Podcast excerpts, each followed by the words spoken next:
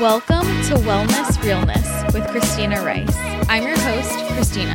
I'm a nutritional therapy practitioner, holistic health coach, Reiki practitioner, and the creator of ChristinaRiceWellness.com, where you can find my blog, recipes, services, programs, and ebooks. In this podcast, I'll be discussing all things related to health and wellness, and I promise to always keep it very real. Remember my disclaimer the information in this podcast is general health and nutrition advice and is not a replacement for medical advice, diagnosis, or treatment. If you'd like to submit a question or a topic for me to discuss, submit it on the podcast page at ChristinaRiceWellness.com. Don't forget to subscribe, leave a rating and a review on iTunes, and join our Facebook group, Wellness Realness Podcast Tribe.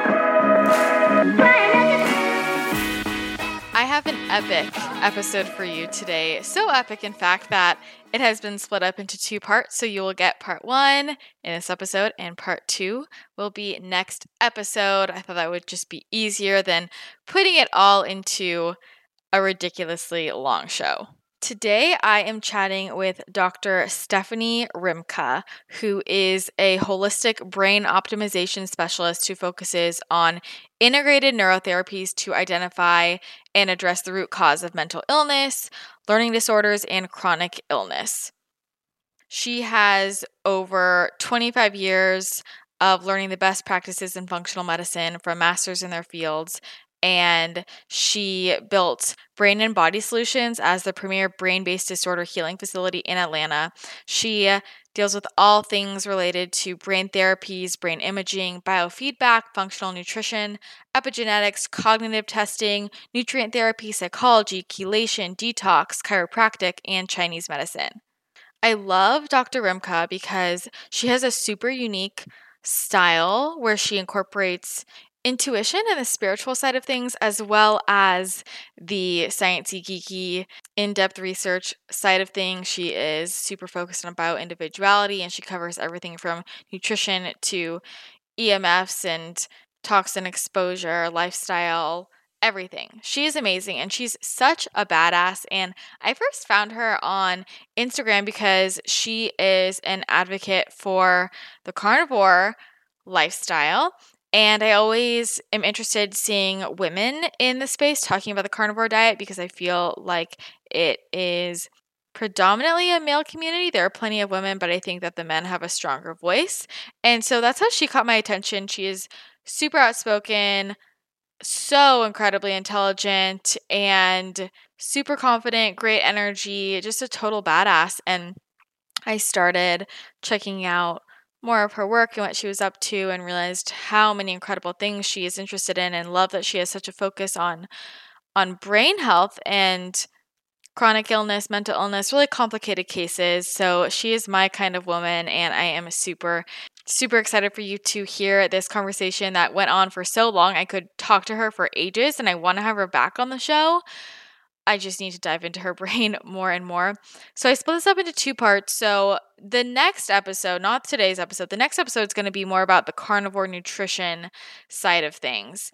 This episode is going to be focused a bit more on neurofeedback, Alzheimer's, chronic illness, EMFs, 5G, and a bit about the spirituality side of things, the connection between nutrition and spirituality. So I think you are going to find this very, very interesting.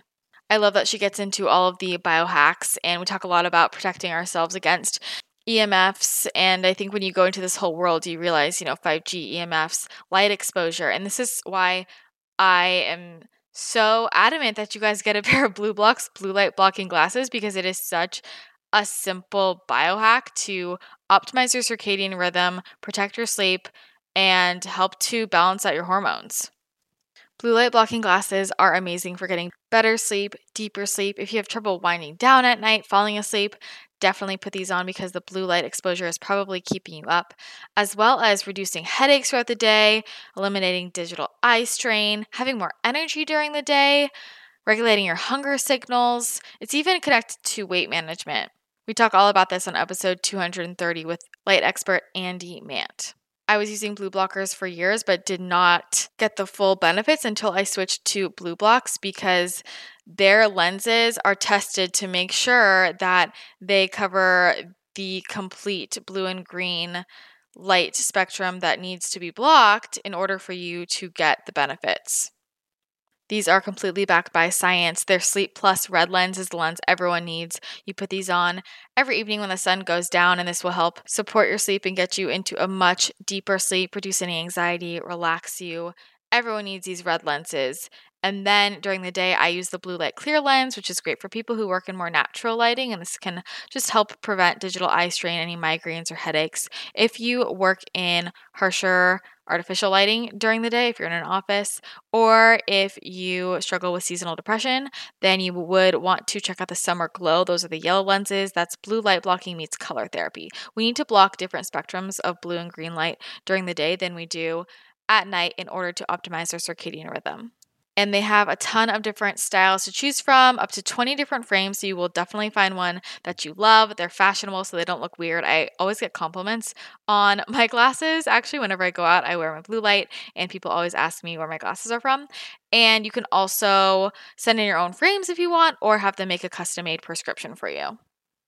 And the best part is for every pair of glasses BlueBlox sells, they donate a pair of reading glasses to Restoring Vision, who will gift them to someone in need.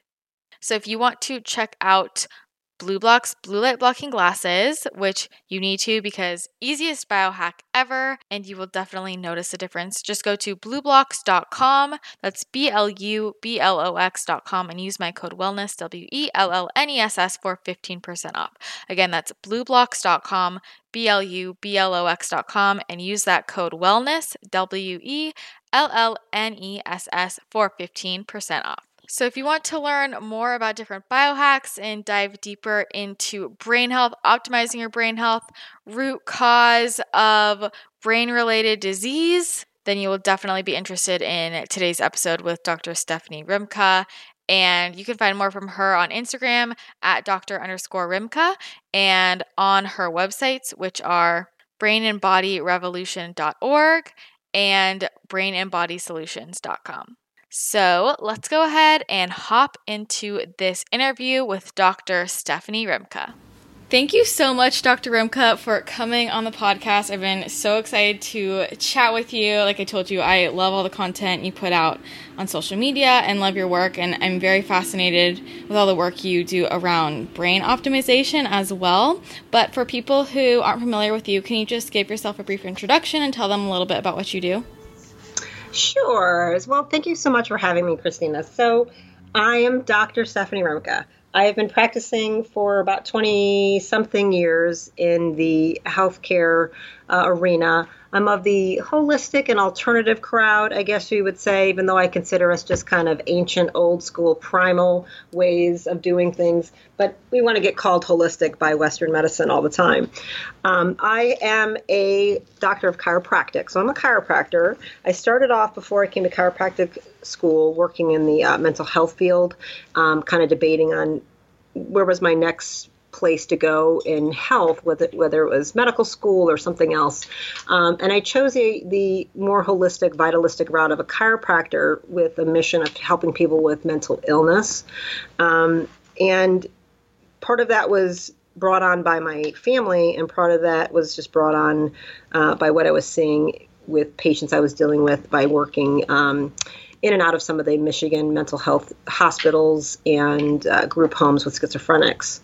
So I got involved in that, uh, and I really went hard into the brain when uh, my family member, my nephew, was diagnosed with autism, and I became board certified in neurofeedback. So my practice is always kind of focused on uh, mental health, brain issues, and because of autism, you look at everything from the like triple burner uh, philosophy of Chinese medicine in terms of the gut axis, the heart axis, and the head axis. So I've looked at all three of those things very deeply for over 20 years in various ways, getting training from, you know, emotional heart techniques, whether that's talk therapy or energetic emotional uh, pranic type, you know, chakra esoteric healing modalities, uh, brain modalities such as neurofeedback and biofeedback and other brain optimization, biohacking of sorts. Um,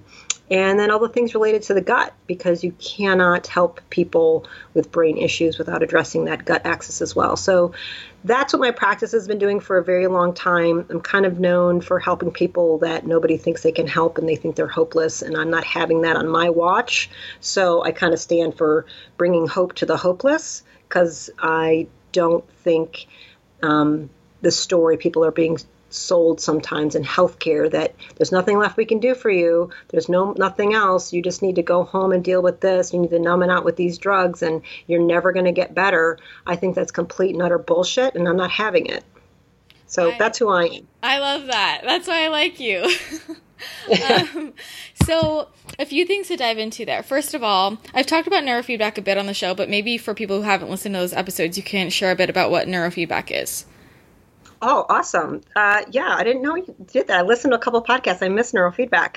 Um, so, neurofeedback is a uh, it's a form of biofeedback. So when people hear biofeedback, there's many forms. We can give feedback to the body, whether it's skin temperature, your breathing rate, your heart rate, or your brainwave activity. So I specialize in some heart rate modalities as well as brainwave activity. So we take measurements of the brain and we basically give that information back to the, the brain in real time and we allow the brain to exercise itself to regulate itself by adjusting itself. It's like putting a mirror up to the brain and saying, Can you see what you're doing? And the brain goes, Oh, I had no idea. Kind of like if I was trying to put on my lipstick while I'm driving in the car, but if I pulled over and looked in the mirror, it would be a whole lot easier. And my brain would automatically adjust my movements to make it perfect without having to kind of figure it out the best it could without seeing what it was doing. So it's it's brain games. People talk talk about it that way. It's a form of um, operant conditioning mm-hmm. that people might know from psychology, where we're helping change an organ through automatic reconditioning responses. But we hook electrodes up to to somebody basically. That was a lot of blah blah blah blah fancy talk for. I put little electrodes on your head painlessly and lay people in this bed, and they look at a screen and they either play a game with their mind or make the movie play with their mind. That's what I would tell a kid. So here's the thing I'm going to hook this up. Now you're just going to make the movie play with your mind, okay? And they go, okay. Mm-hmm. And that's it. Because kids are not going to ask me a lot of questions. And then they're, all the unconscious brain activity is going to take over and the brain will self regulate and self correct. And if we do that over and over and over again, we create new neural pathways and new networks for better function in the brain. So, what type of person would really benefit from this? What applications are you using this for? For neural feedback? Yeah. Well, I, it's everything from A to Z. Let me say that. And I know that's hard for people to sometimes hear, but basically, everybody needs a bigger, better, stronger, faster, calmer brain. Mm-hmm. Okay? So, everybody can benefit. Like, everybody can benefit from meditation. Yeah. Now, as far as conditions that are known to be like, wow, this is really effective, attention concentration deficit issues, um, anxiety, uh, stress management, insomnia, sleep disorders are the easiest in the world with neurofeedback. It's one of the easiest things. So some people might come in 20 years, oh, I'm like, oh, that's not a problem. Sleep is the absolute easiest. Even if you came for anxiety, PTSD, panic disorder, we're going to help your sleep. Um, it's very common to come for learning issues, um, whether that's ADHD, learning any any type of cognitive memory issue. We're very good with that. Um, got sleep, panics, kind of you name it almost. But there's also a whole other subset of trauma and on the flip side, peak performance. I think peak performance is really where it's at with neurofeedback. Our, our first step is stabilization, and people are concerned with getting out of pain. Absolutely you know, there's a symptom, a pain point, some type of suffering, a mom watching your child with ADHD and trying to avoid the medication and the lifelong addiction that that may lend itself to. And instead, we say, well, give us two to four months and we can just retrain this brain to make focus waves and decrease those daydreaming brain waves, and you'll be good to go. Not, not a problem. Um, so that's kind of the heart of it. But once we stabilize that brain, the real fun, the real juicy, meaty stuff that clinicians really like to get into is the peak performance kind of neuro spiritual aspect. That's really where the, the magic happens, where you can upregulate someone's brain to such a point that they can get the benefits of 20 years of meditation in four to six months. Wow. I love yes. that. So that's the magic. Yeah. So, so in four to six months, but what about, let's say someone's coming in for um, like anxiety um, mm-hmm. How long do you say typically before they might start to see results? Like how long will that take? Okay, well, the first thing we do, we always do a brain map, and we have to assess um, is this anxiety based in a brainwave dysregulation pattern? Is this something I think I can help with that, mm-hmm. or is this more of a is it is there more of a structural issue that's nobody discovered and we need to deal with that first? Um, is you know how much is coming from i look at all of it how much is coming from the diet how much is coming from um, something else so there's a lot that goes into an evaluation but step one we do do a qEEG a brain map and you want to see if their symptoms make sense to what you see in the map. And if it does then we have a much higher probability of saying yeah i can help you and let me give you an idea of how much this is. You know how long it's going to take. In general we want to tell everybody look the reality is this takes uh, a, a, number of sessions. It takes 30 to 40 sessions of neurofeedback for it to be permanent. Mm-hmm. so there's no point in coming in and doing six sessions and maybe getting relief. Some people will have relief and i hate to say this but it does happen a lot in the first one to three sessions now relief doesn't mean it's gone but if somebody is dealing with panic and I, you get you reduce their anxiety to 50% in, in a few sessions, wow, are they happy and excited? Because that's a huge difference in the quality of their life and what they're able to do. That, however, isn't always true. Um, there is this subset of, of people Eh, eh, of brains, and we don't know why yet. And this is some where some of the research is going. If we could figure this out, it sure would be great. Where it, it might take 20 sessions. This is a really poor responding brain. It won't show you anything until this magical moment between 20 and 24, 25 sessions where it's going to jump so fast. It's going to look just like the other brains next to it in the practice that have been slowly getting better and better and better at the 25 session mark, but they're going to have a, a like this catapult and jump and be at the same place, but you've got to really have strong focus, intention, and confidence and keep them coming and maintaining because sometimes you won't feel it for the first 20 sessions. That's a that's a smaller group of people. Um, so I do like to let. We, I'm very clear up front with patients. Like let's let's set expectations because you certainly I, I, don't allow quitting. It's just not going to happen because you're not going to get results. But mm-hmm. so you might get it in the first few sessions. We don't expect that, um, but it kind of depends on the level of flexibility and adaptability of that brain. How plastic is that brain? Um, and how stable is it? So, some brains are just really, really volatile. If I have a brain that's been starved chronically for years by not getting enough saturated fat, cholesterol, dietary support, enough um, you know, fat and protein and, and micronutrients to it, well, it's going to be harder to stabilize. So, I have to give the substrates at the same time so the brain can actually do what it needs to do. Um, so, you know, it might be five sessions, 10 sessions. You're, you're going to typically feel it a little bit of relief pretty quickly. You'll have a smaller amount of people that take quite a bit of time. Okay. Yeah, I was going to ask you, like, if there's anything that makes one brain respond better than another, but so diet plays a role in that. I think them being prepared. You know, uh, if I have a brain that, um, you know, has as you can, you know, I'll do an extreme example. Let's say somebody who's been suffering from an eating disorder such as anorexia mm. for a year, and they come in, well, and I do refuse neurofeedback clients often if I don't feel the brain is going to receive what's going on.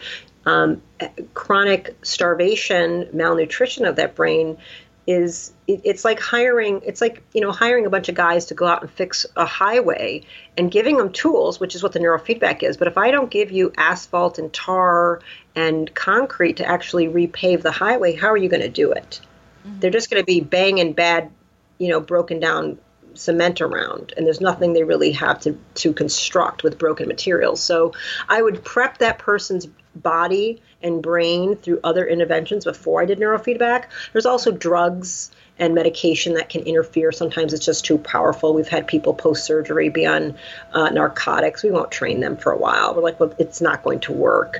Um, if someone's coming in, you know, for anxiety, but they have a cocaine problem that they're hiding from me, you know, that we eventually can see on the map. I'm like, yeah, I, we're, this isn't going to work. Yeah. You know, can't override that.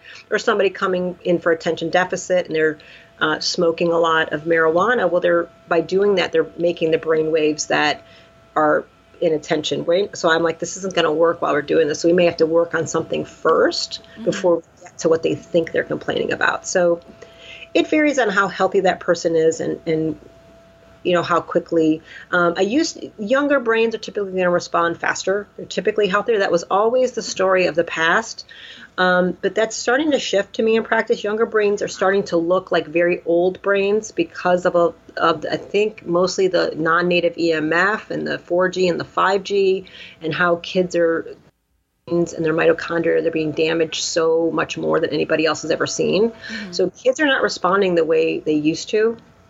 Um, I often see my fastest responders being really, really uh, older clients, the geriatric community, because I think they're just we're so starved for some stimulus mm-hmm. and have outrageous responses that they have to surprise me more than any brains I've ever seen.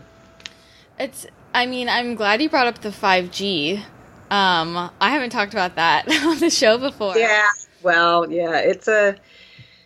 Whew, it's a really big problem and it, it's this is the thing you know clinicians like me i've been in a lot of private groups being trained with other you know with physicians and physicists. And it's the thing that you know we're talking about and mumbling about behind closed doors for years now. And now it's here. It's starting to it's really rolling out. And a lot of these increases in issues we're seeing um, it's going to play a big part in a in a lot of conditions that unfortunately we don't have the greatest solutions. So I think a lot of us aren't talking about it yet because we don't want to scare people mm-hmm. and we don't want to make them go to hopeless because it's it's we're asking to change a lot of behaviors and a lot of people don't like to do that there's some devices there's some hacks you know we're, we're experimenting we're in the we're you know i buy more devices and experiment with more things and we all ask each other i did this three month thing what, what changed on your labs what did this do you know there's the 5G, these non native EMFs that people don't know we're talking about, these electromagnetic frequencies that are natural in nature, they're supposed to be here. And we're supposed to be, our brains and the uh, cells in our body and the little things inside our cells, these little things, especially called mitochondria, these little bacteria pieces that live within us, they're very sensitive to electromagnetic frequencies. And so are a lot of pathogens, Lyme and Epstein Barr, things like they're very, very sensitive to electromagnetic frequencies and radio frequencies that are flying around you know in the universe from the sun and, and all the stars and the earth gives things off and that's all normal and natural but normally those electromagnetic frequencies are very, very low frequencies, ultra low and very low in the seven, you know, seven to 10 hertz kind of a range is things are very low. And our, our brains are, you know, kind of supposed to be running on average in that like 25, 30 hertz, very low. And when you look up what laptops and Wi Fi and microwaves and um, 3G, 4G, and 5G, the type of you know gigahertz and terahertz and all these other, it's it's 10 to the 12 hertz, you know, of what's actually going on, bombarding your cells, bombarding your mitochondria, and bombarding your brain, mm-hmm. and they're driving people's physiology much faster and than than it's ever been designed to go. Does that make sense? Yeah, totally. And just to be clear, could you give some examples of what types of health issues this might be connected with? Um, a lot of these, uh, well, two big categories mental illness, yeah. suicidal thoughts, for sure, depression, suicide, suicidal thinking, uh, insomnia. It's driving, racing thoughts at night when you try to go to bed. You can never slow down. um, because you're you're being entrained with packets of information, radio frequencies of information, writing very fast, and training your brain to go too quickly.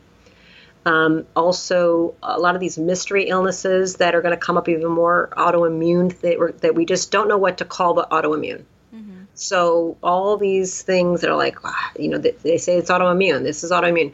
So you're going to see a lot more of um, depressive, insomnia, suicidal thinking, and behavior and actions. I think we're already seeing that. There's a lot of speculation from you know folks like that I get trained and study under Dr. Jack Kruse that have been studying this and talking and teaching us for a long time about this, warning for years. Um, and I think you're going to see a lot of skin and eye issues more and more. The the eyes and the skin are highly uh, related to each other, and the way the EMF, the non-native EMF, high frequencies, and all the toxic light, you know, not being in the sunlight deficiency and the artificial lighting toxicity that we live in now, um, it's really affecting those two systems. So you see a lot of vision problems, macular degeneration will increase, um, skin issues, rashes, um, and you know, nobody wants to. I'm gonna even people are gonna hate me for this one, but the number, the increased number, the popularity of tattoos and the amount of heavy metals that are in the tattoos, they act as a uh, kind of an, a, a, radio antenna to the 5G is going to attenuate stronger. So the people with it, the more tattoos, the more heavy metals you have in you, and that skin is going to attract the 5G like a like a cell tower. Wow. And so yeah, this the area under the, the tissue underneath there is going to be affected more. And whether or not, I'm not sure if it's going to start liberating the, the heavy metals and they're going to start traveling more or it's just that tissue is going to be more damaged. I'm not totally sure, but I do suspect you're going to start seeing a lot more mystery fibromyalgia, chronic fatigue type diagnoses, chronic Lyme, when they don't know what else to call things mm-hmm. that fall into that category that you know, and I think we're going to obviously the autism epidemic is going to continue because people, the children and development fetuses and everything are going to be very, very vulnerable. Yeah, so if someone feels like especially sensitive to EMFs, is there anything you recommend they do during the day to to help? Yeah, there's a lot of steps we take. I mean, step one, well, I don't even know if step one, there's so many steps. So I think one is starting to educate yourself on what is non native EMF and EMF protection. So, simple things, sort of. You can get the smart meter taken off your home. Mm-hmm. Um, you call them up, you get that off your house. You got to pay a little money. I'd get it off. You can stop using Wi Fi in your house. And if you can't hardwire things in to do it that way, at least turn it off at night. Mm-hmm. Um, so at least you're not, you keep all those cell phones, iPads, everything out of your bedroom. Now, again, they're still going to be traveling, and your neighbors, you know, I, I would also recommend I would not want to be living in a, an apartment or a high rise because you're just being bombarded by everybody else's signals around you. That your your radio frequency soup is going to be worse. Um, but keeping all the devices away, get them out of your nightstand. Get as many elect no laptops, computers, TVs in your bedroom.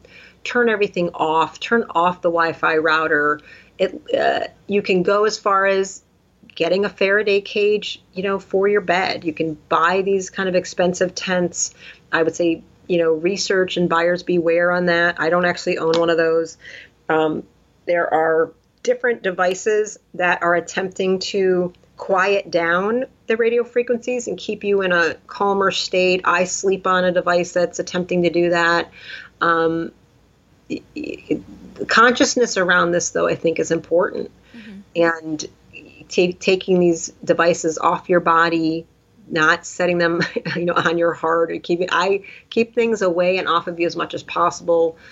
Um, that's you know a, a basic way. Mm-hmm. um, but choosing to do less i don't i would i never put those bluetooth things in my ears and it's never going to happen. I try to protect I, i'm aware of what frequencies are getting into my brain as much as i can. I don't hold a phone up to my head. If i'm going to talk on it it's going to be on speakerphone um, these are little things, they're not everything, but it's a start.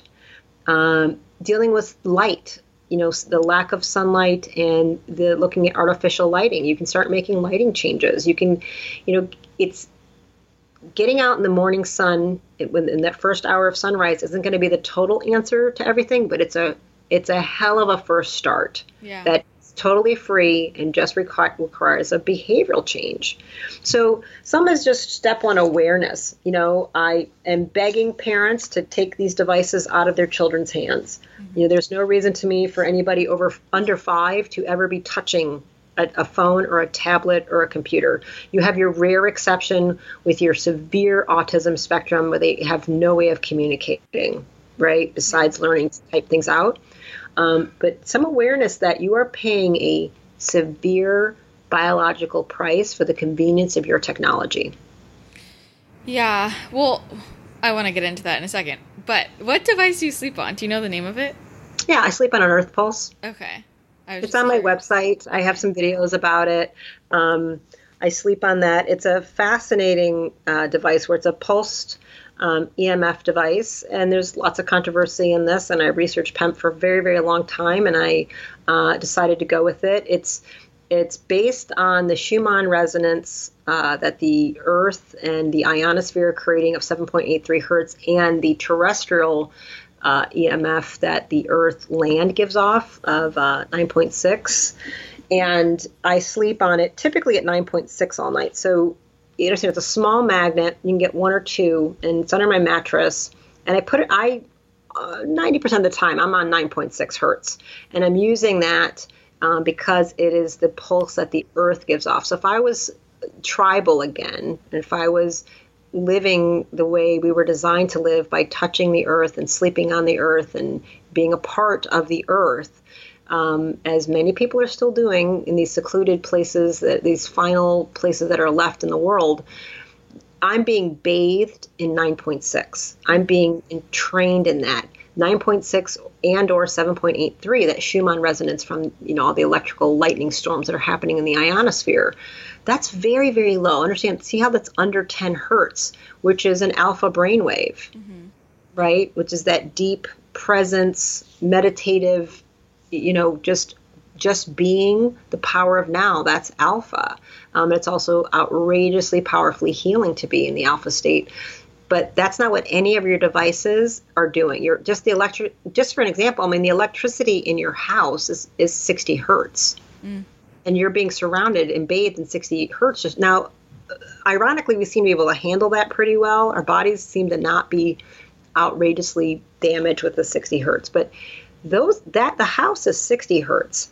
You should, you know, just look up. Uh, I don't have them all memorized, but what cell phones and laptops and Wi-Fi routers and light bulbs and halogen and LED and what how many hertz those are actually giving off. It's an outrageous number. And these are bombarding you from not only inside your house, but from outside your house as well. And now with 5G, you're looking at towers being put in every 10 to 12 houses. Yeah. So it's going to be very hard to escape in, if you're in more compacted cities. So just to give you an idea, it kind of it helps. That frequency is designed to. Uh, it was chosen from research studies that rebuild my mitochondria and, and increase my ability to uh, have metabolic function, increase my ability to, you know, run electrons through my mitochondria into oxygen, so my metabolism is better, my recovery is better, um, my mitochondria are healed. Uh, I sleep deeper, and it's entraining my brain into that lower frequency, so racing thoughts and the high frequency. So it kind of tries to drown out the very high frequencies of non-native EMF that are bombarding my bedroom. Okay. Yeah, I want to look into that and try it out. I'll send you a link if you want. Yeah, I, have been do. years. I've been sending. They have a. They sell it as a sleep machine, and they okay. they offer a ninety day money back. And actually, I have a code for like free shipping. I, I got to look it up. I think it's Rimka. Actually, I'll tell you right now. I think if people go to my website, and I'll tell you, you can get free shipping, like say fifty bucks. Mm-hmm. But they have a ninety day money back guarantee. Okay. Yeah. I mean, I need to check that it. out. Yeah. Yeah. I mean, it's worth it, right? It's like, I mean, which, mm-hmm. again, I feel like people don't talk about it because people feel like, what can I do? You know? Yeah. Um, no, it's awesome. But we it's need great- awareness. Yeah, step one is that. It's like, okay, and I, I have to be careful I don't overwhelm and freak people out. Sometimes I'll do a post and they're like, oh my God, what should I do? I'm like, it's going to be fine, mama. I got you. I, yeah. I, usually don't tell you something unless I have a solution.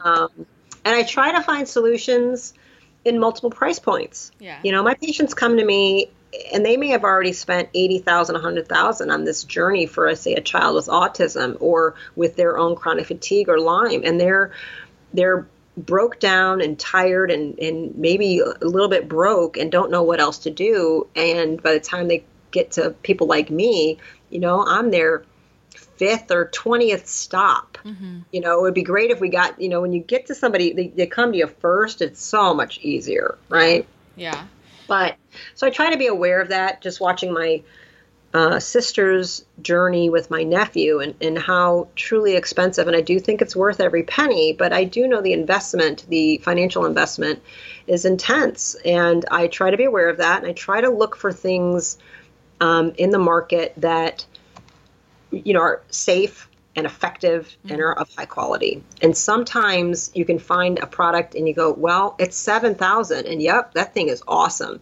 But I'm telling you, this $2,000 version is exactly the same or sometimes this thing is better. Mm-hmm. You know, so you find something it's a $1200 device. I'm like, I got a, this $200 device that comes out of this other country is the exact same thing, but because they chose to not go through FDA approval and stay under the radar, it's affordable.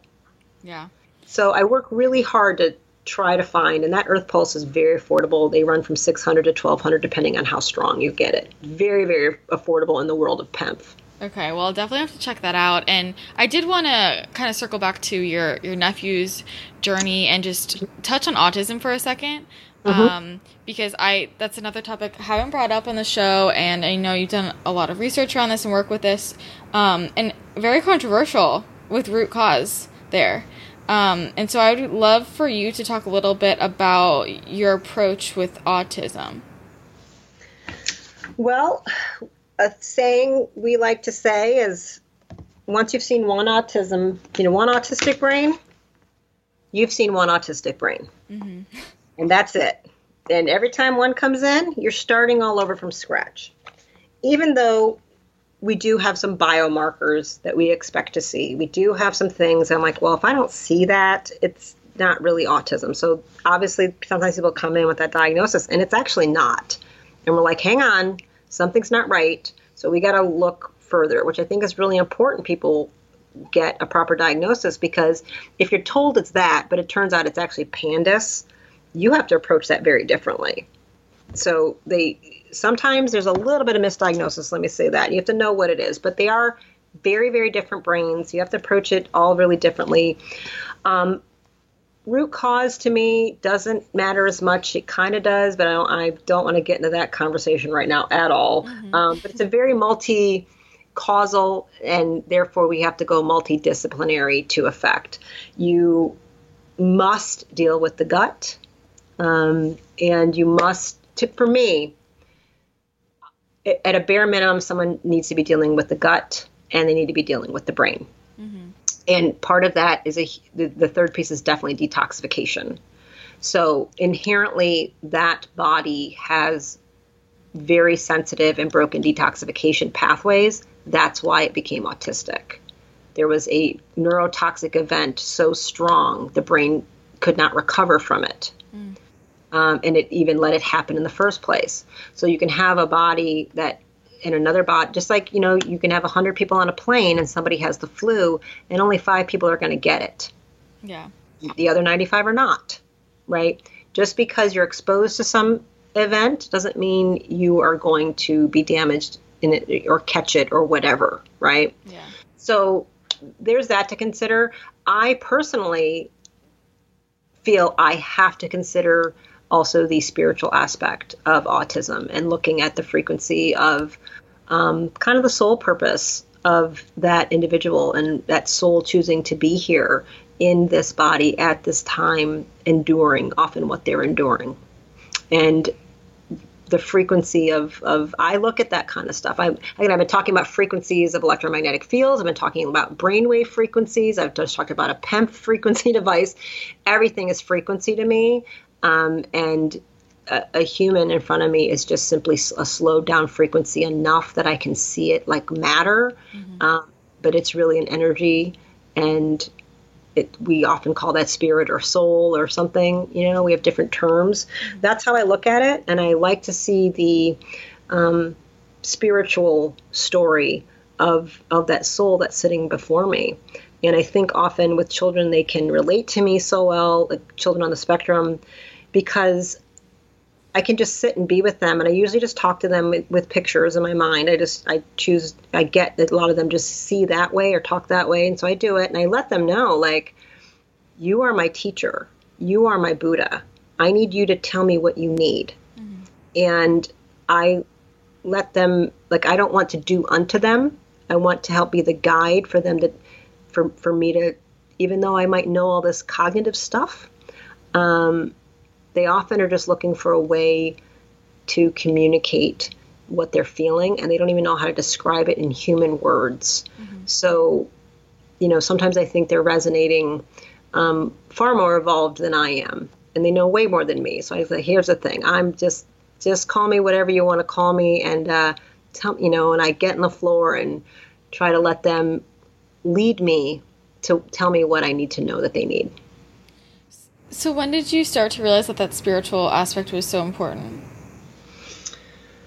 Um, you know, I think in a way I've probably known my whole life. Mm-hmm. Um, but I, you know, in practice, you know, I probably knew it all, even in school. It just became, I think children with autism really showed it to me. They just showed me. Mm-hmm. They just made it very obvious. Um, because when they would do things or touch me or you'd watch them and I mean, we, they just brought us, they, they move through you. That's all I can explain. Their mm-hmm. souls talk to you in such a way that your body feels it and you know it and you cry and you get chills and it's, it's powerful. Um, you know, I just did a lot of training, you know, Christine. I don't know. It's a really good question. I don't know the journey. I've taken just lots of courses and studied under all these different spiritual disciplines and leaders and got trained in my own intuitive skills and empathic skills and pranic healing and esoteric and soul focused healing and all these other all these other modalities. Um, but they just make it seem really obvious to me that there's perhaps some type of new evolutionary transition that they're here to show us, mm-hmm. and we're just too stupid to understand it. I mean, I'm behind you on that. Um, have you always been very intuitive, or is that something that developed over time through studying? Um, I wouldn't have known as a kid to call it that. Mm-hmm. I wouldn't have. I would have been like, "What are you talking about?" And everybody would have seen me more. Nobody would have probably described me that way because I was more of a strong, hard ass, tough. Um, my winning formula as a child was kind of domination through cognitive or athletic performance, and but I was always very sensitive. I just knew things, and I didn't understand why everybody else didn't know what I knew. Mm-hmm. I'm like, what are you talking about? And my brothers would say things, well, who told you that? I'm like, well, nobody told me. Isn't it obvious? Like I would just know exactly what's going on before it went on, and uh, and then of course I was trained. I was I, I trained. I was hired. I hired people. I trained them, and it took some of the people I was seeing, the coaches, mentors, empath, intuitive, therapists, whatever, to stop me in my 20s is about when it happened. And they said, stop, you like, you need to stop. I'm like, what? They go, this is going to kill you if you we don't train you. Mm-hmm. And I'm like, they go, yeah. They go, and it's from their own experience of like, I ended up with cancer. I ended up with this. I ended up with migraines. You you do what we do. And I'm like, no, I don't. No, I. What are you talking about? Right? I didn't think I. I didn't. I just didn't get it. I totally get it now. They're like, your body's telling everything, everything. You know. So I feel everything through my body, mm-hmm. um, and that used to lead to a tremendous amount of pain and suffering and problems I'd be feeling because I couldn't differentiate my my stuff from their stuff, mm-hmm. self other. And so that's where most of the training happened is well as soon as you can know thyself, you are no longer affected by what's around you. Yeah, I, God, I relate to this so much. Um this might seem like a strange transition, but it's okay. It it makes sense to me because I'm curious how that sense of intuition and spiritual growth um, might have might be tied with your the carnivore diet. oh, I think it's huge. Uh, I think it's a huge part of um, how easily brainwashed I was, how susceptible I was, and how easily I was kind of brought into kind of cultish thinking before, and I didn't realize it. Um, so this is really fascinating because had you asked me this question 15 years ago, I would have said something totally different. So I was a vegetarian for 14 years mm. and vegan for 12. And that was for completely spiritual reasons. That was my primary driver. Now, the benefits of saying, well, it's healthy and it's good for me, all of that was a bonus. Um, and as I got sicker and sicker and suffered and suffered more, actually almost became like, well, see, that's good because spiritual suffering is good. Mm. And even though I wouldn't have said it that way, it, it's it's very big in the community. And I hung out with a whole bunch of vegetarians and a whole bunch of vegans, and we were all the same in that belief. And looking at myself now, and now that you know I stopped being a vegetarian. Um, and actually, it turned out it was six months before I got pregnant. They told me I couldn't get pregnant, and I developed all these hormone problems. So I started eating meat again. And six months later, I kind of got pregnant. And I'm like, I thought this couldn't happen. They're like, well, it happened. I'm like, okay. So I was kind of like paleo uh, for years, and then low carb, and then keto for years, and then I switched to the carnivore. Eh, maybe I'm 14 months or 15 months or something like that at this point, and I didn't really understand it with low carb or keto. I really feel it very differently now. I feel more spiritual and more connected um, than I ever have. And I'll say it like this part of the transition of what went through my mind to be able to go from vegan to eating meat again for the first time was I was actually I remembered I was on a mission trip. I, was, I went did a few mission trips with doctors to do healthcare in um, other countries, and I was in Brazil.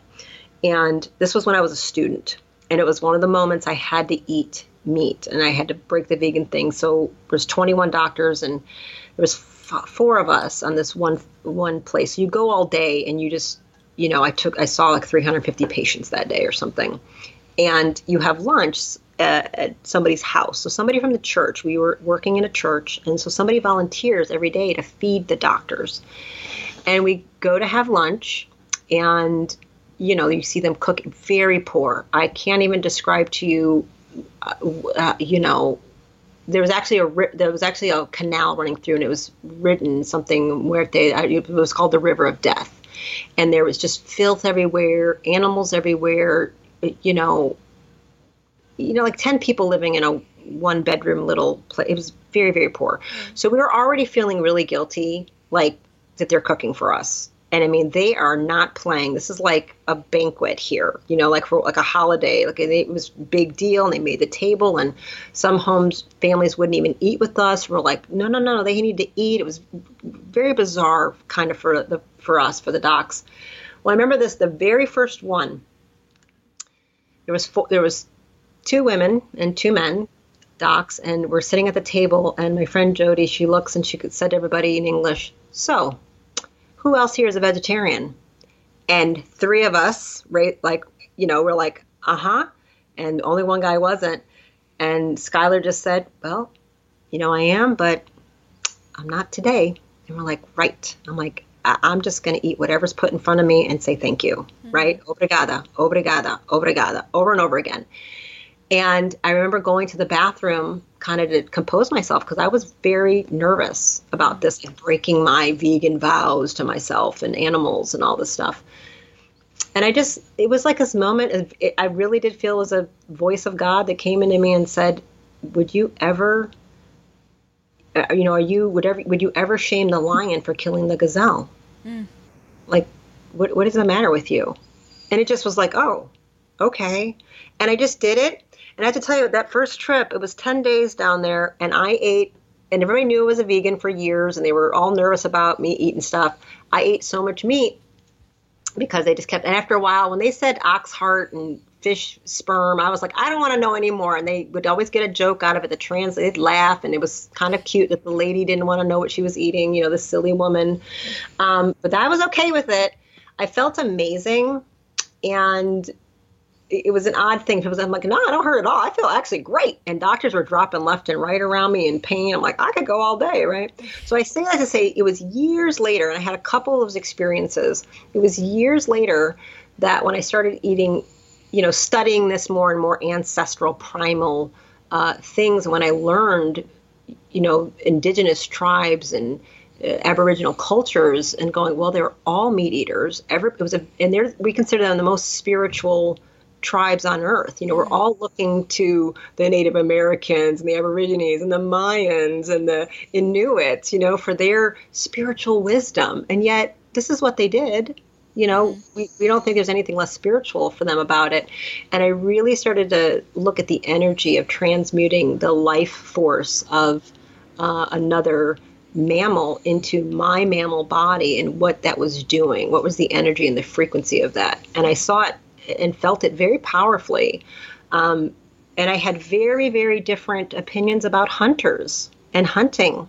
And I was I was very superior, and I was a just your classic kind of vegetarian that thought they were kind of barbaric, um, violent, horrible people. Like, why would you want to kill anything? I could never kill a deer, mm-hmm. right? I had these very distorted views when I look at it now, and I know hunters and when I talk with them, I've never been myself. I have not crossed that line, but I'm actually really considering that I, am going to, even though it sounds extremely hard for me. I think it's important I learn to do it um, in honor of the life and, and the work that goes into this for me to eat and me to stay strong and healthy.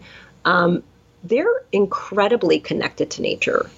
Mm-hmm. Hunters are more connected to nature and the spiritual part of nature than any vegetarian or any just regular grocery store shopper I've ever met. And I didn't understand that that they go out and they actually immerse themselves in the natural setting. They don't they don't go there the way we go camping. They actually become a part of the forest. Mm-hmm. You know, they become invisible to it. And they listen to it and they wait and they know um, uh, what's it cause? Restraint. So they don't just shoot anything that comes by. They have to age that animal. They have to know what sex it is, how old is it, how many in a season. It's a lot of restraint and control and quiet and focus, and usually just quiet connection to nature outside of actually getting meat. Mm-hmm. So I have a very different feeling and understanding about it. I feel much more spiritually connected to myself as a human being. And I think a human is a spiritual, and I'm a spiritual entity by being living more of a human way, eating more of a human way. That makes a lot of sense to me. This was something that I kind of went back and forth with, like, as I mean, I was just opening up a lot more and was told by some spiritual teachers, you know, like if you're eating animal products, their thoughts are going to cloud your own when you eat them. And I was like, oh my gosh, like, but, you know, I've been, I, I've like gone back and forth with carnivore, but I've been carnivore the last like two months and I've been, like, my intuition is exploding. Yeah. yeah, you'll find your, your higher self, you'll hear things better, your boundaries are way better. And I think it's a major issue for women um, to have clear boundaries and just set them up from the get go, courage goes up tremendously. Mm-hmm. Um, people take, you know, a lot less advantage of you. And when you feel safe and well boundaried, of course you can be connected to your intuition, your higher self, mm-hmm. your empathy and compassion levels completely change. Um, I'm a way uh, kinder, more compassionate person as a carnivore than I ever was as a vegetarian.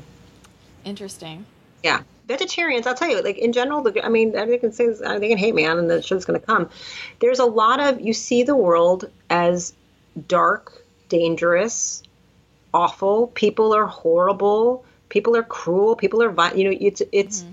there's a lot of rage, mm-hmm. and um, that happens from a uh, starved brain that's emotion that's unstable. That's actually functionally unstable. It yeah. leads to erratic uh, aggressive type of speech, violent behavior.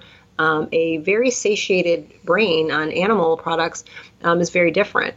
And let me just say this about the spiritual teachers saying all that, right? So there's been a lot of, um, you know, dogma from religion that have infiltrated spiritual teachings that are not true. And there's a lot of, you know, it's a really fascinating. Um, I can't recall it great. I can't take the details, but if you look at the history of, like, even to say India, um,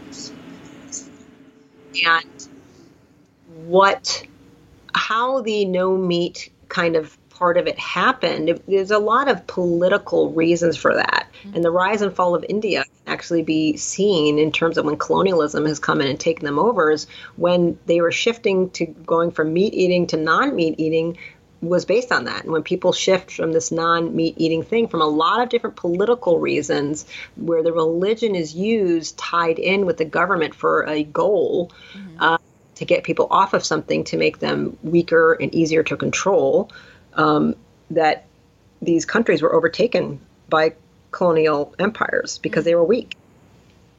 Yeah, a lot of history goes into that. But so, yeah. in terms of, um, in terms of the nutritional, the nutritional side of things, so why carnivore versus, um, like a, a paleo diet, like a traditional paleo diet that includes vegetables? Well, so I think everybody can, you know, make their choice. I'm not some huge dogmatist. I do think there's a lot of mistakes that are going on with the common paleo diet or the common keto diet.